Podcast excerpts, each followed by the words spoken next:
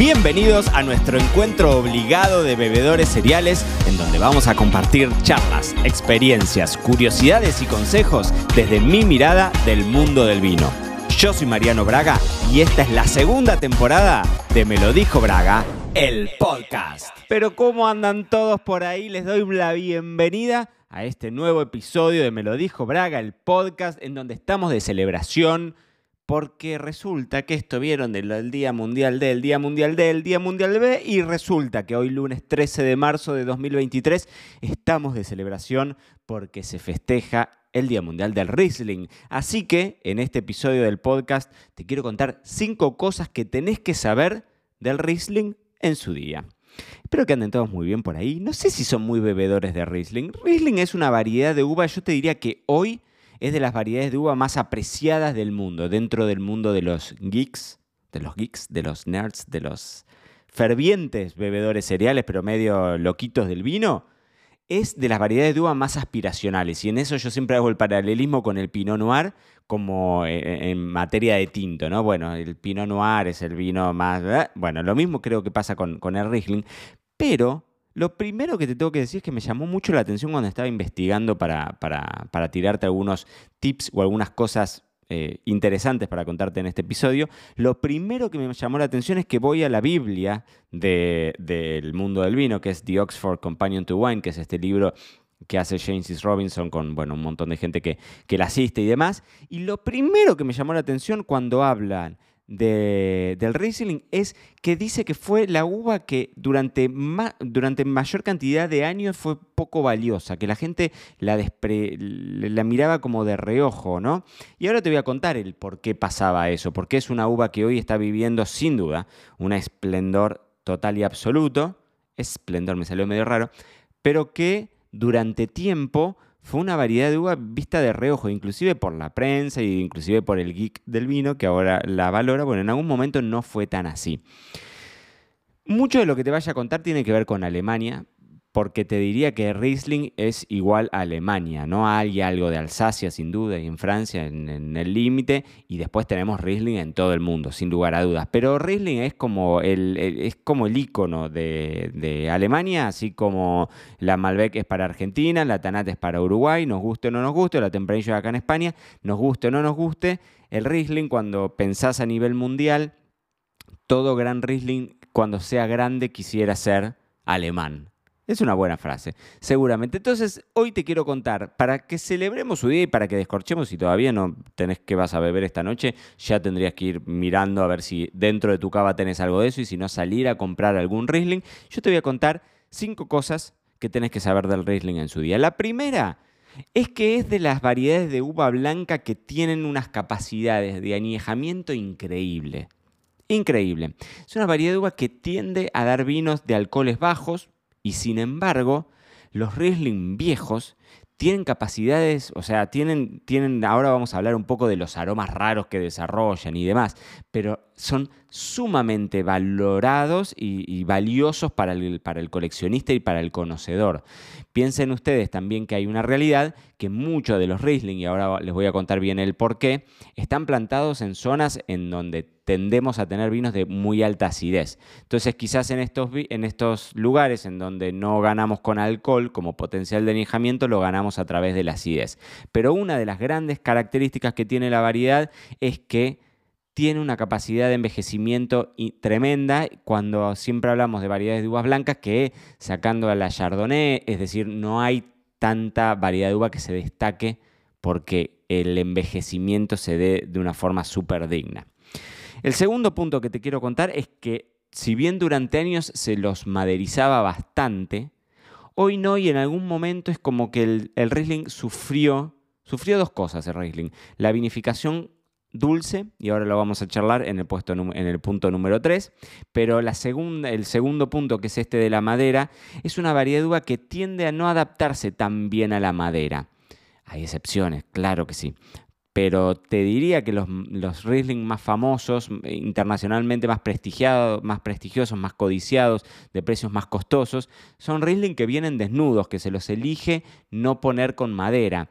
Mm, y, en esto piensen ustedes que, hay como cierta eh, correlatividad con, con, con la Gewürztraminer, es decir, hay variedades de uva como estas que tienen una nariz tan particular y son delicados los vinos y, son por el otro lado potentes porque tienen, eh, digamos, potenciales de añejamiento altos, pero sin embargo las maderas los opaca, los aplaca, los achata, es como que les diese con el mazazo, si se acuerdan cuando éramos chicos y que teníamos los, los, los juegos esos que salía, que abría la boca el cocodrilo y le tenías que pegar con el mazazo de plástico, bueno, una cosa así, es como un tuk que le da a la cabeza del Riesling y, se, achancha. ¿No? Entonces esto de que en algún momento cuando fue una tendencia mundial el hipermaderizar los vinos, el Riesling también lo sufrió, el Riesling alemán también lo, lo, sufrió y hoy sin embargo hay una vuelta que la mayor parte de los Riesling que podemos conseguir en el mercado vienen desnuditos, vienen más simples en ese sentido, simples en el sentido, en el buen sentido,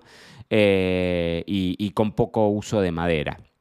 El tercer punto que te quiero contar de, estos cinco, de estas cinco cosas que tenés que saber es que es muy usual verlos con azúcar residual, sobre todo en Alemania. Y acá te diría que tiene que ver esta cuestión de, la madurez de, de, la uva, ¿no? O sea, acá la geografía es la que manda. Piensen ustedes que si miramos el mapa, Alemania tiene latitudes muy extremas para la vitivinicultura, es casi el límite máximo al cual la planta podría llegar a adaptarse. Entonces, en zonas que son extremadamente frías, eh, el resultado muchas veces nos da de que no llegamos a grandes índices de madurez y entonces esto, sin meterme en datos técnicos, colabora muchas veces a que el enólogo elija una forma de vinificación eh, en donde tengamos una presencia de azúcar residual mucho más marcado. Inclusive a veces no azúcar residual, sino agregado de azúcar residual. Hay mucho eh, Riesling chaptalizado, ¿no? Con el agregado de un azúcar. Y... Mm, así como te decía el tema de la madera, durante muchos años también el Riesling era el sinónimo del vino dulce. Y eso también jugó en contra el prestigio de la uva porque sacando casos muy puntuales en donde vos tenés los vinos blancos dulces más eh, excelsos del mundo, el resto del mundo, el vino blanco dulce en general juega en un segundo, en un segundo plano, ¿no? A nivel mm, comercial, digo, no, digo que, que, lo merezca ni mucho menos. Piensen ustedes también que una técnica muy tradicional de elaboración del vino dulce, el famoso ice wine, diríamos en inglés, y en en, alemán se escribe Eiswein, que será Eiswein, es algo más o menos parecido, pero no hablo alemán claramente. Eh, son vinos de hielo, ¿no? Son vinos en donde la uva se cosecha cuando ya llegaste, cuando ya arrancó el otoño, o sea, perdón, cuando pasó el verano. Eh, viene mm, después del verano viene el otoño, bien digo, y entonces empieza a, nevar y empieza a hacer frío y terminas cosechando la uva con, congelada, ¿no? Y también piensen ustedes que una característica que tiene la uva, el racimo, es que el racimo de la Riesling es muy compacto y entonces esto muchas veces favorece la proliferación de la botritis, que es este hongo que en condiciones de humedad y si nosotros tenemos, eh, digamos, racimos compactos, vamos a favorecer a que todo ese bicherío se, digamos, se sienta más cómodo, sienta un ambiente mucho más cómodo. Con lo cual, entre la forma de elaboración, la geografía, que no llegamos con la madurez de la uva, la botritis y demás, es muy usual verlos a los Riesling con, con azúcar residual, pero también tenemos que saber que hay de todo. Hay los Riesling más eh, em, hoy sonantes a nivel internacional son Riesling secos, pero también hay mucha presencia de Riesling con distintos niveles de, azúcares. El cuarto punto que es sumamente interesante tiene que ver con la nariz del Riesling. Y a mí no me gusta meterme en descriptores aromáticos, pero si hay algo que, se, que distingue al Riesling, es su nariz. Es prácticamente inconfundible la nariz, ¿no? Esos aromas florales están siempre clásicos, descriptores, ¿no? Del jazmín, de la miel y sobre todo el olor al querosén o al petróleo.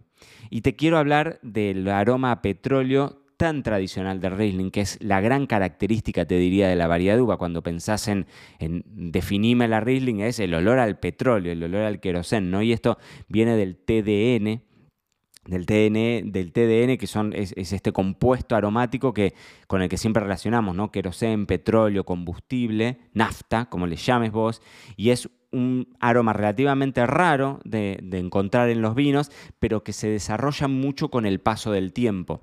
Entonces, también acá está esta notoriedad o esto que te decía en el, puesto, en el punto número uno, que la Riesling es una variedad de uva que se adapta bien a ese paso del tiempo, que le sienta bien el paso del tiempo. Y el paso del tiempo muchas veces hace que se desarrolle este TDN, este famoso olor a petróleo, que también tiene relación con el calor, porque cuando estaba investigando un poco para contarte en, este, en este podcast, me puse a leer un estudio de una universidad en Australia que comparaba los niveles de TDN entre Riesling de Alemania versus los locales, ¿no? Versus los australianos.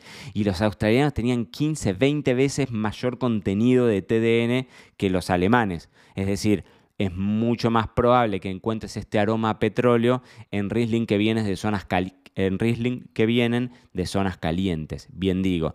Y dentro de Alemania, por ejemplo, es más notorio en añadas que sean un poco más cálidas.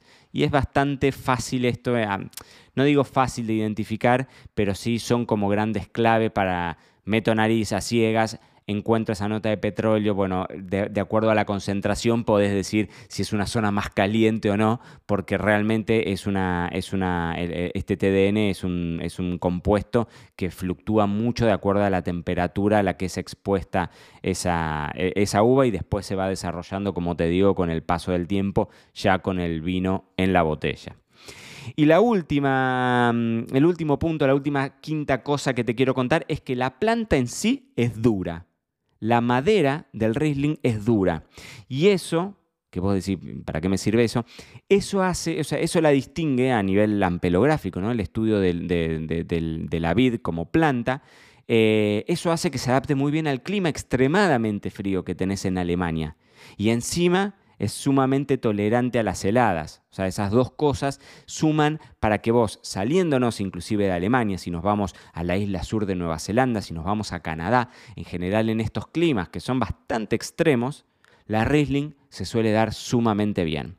Así que como te digo, Hoy, lunes 13 de marzo, estamos celebrando el Día Mundial de Riesling. Ya sabes estas cinco cosas, sabes qué ir a buscar. Te pido que te vayas a comprar un Riesling para esta noche. Que, no sé, que le pongas la, comida que quieras. Puedes pedir delivery, no importa. Vos podés hacer a veces del maridaje nuestro curso y ahí tenés un montón de ideas espectaculares.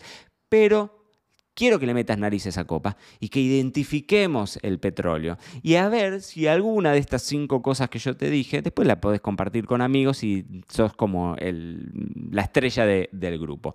Dicho esto, beban y disfruten. Hoy, más que nunca, tenemos una excusa espectacular para ir al supermercado, para ir a la vinoteca, llevarnos un Riesling y ser felices como perdices.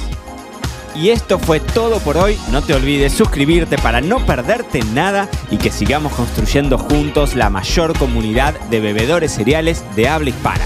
Acá te voy a estar esperando en un próximo episodio.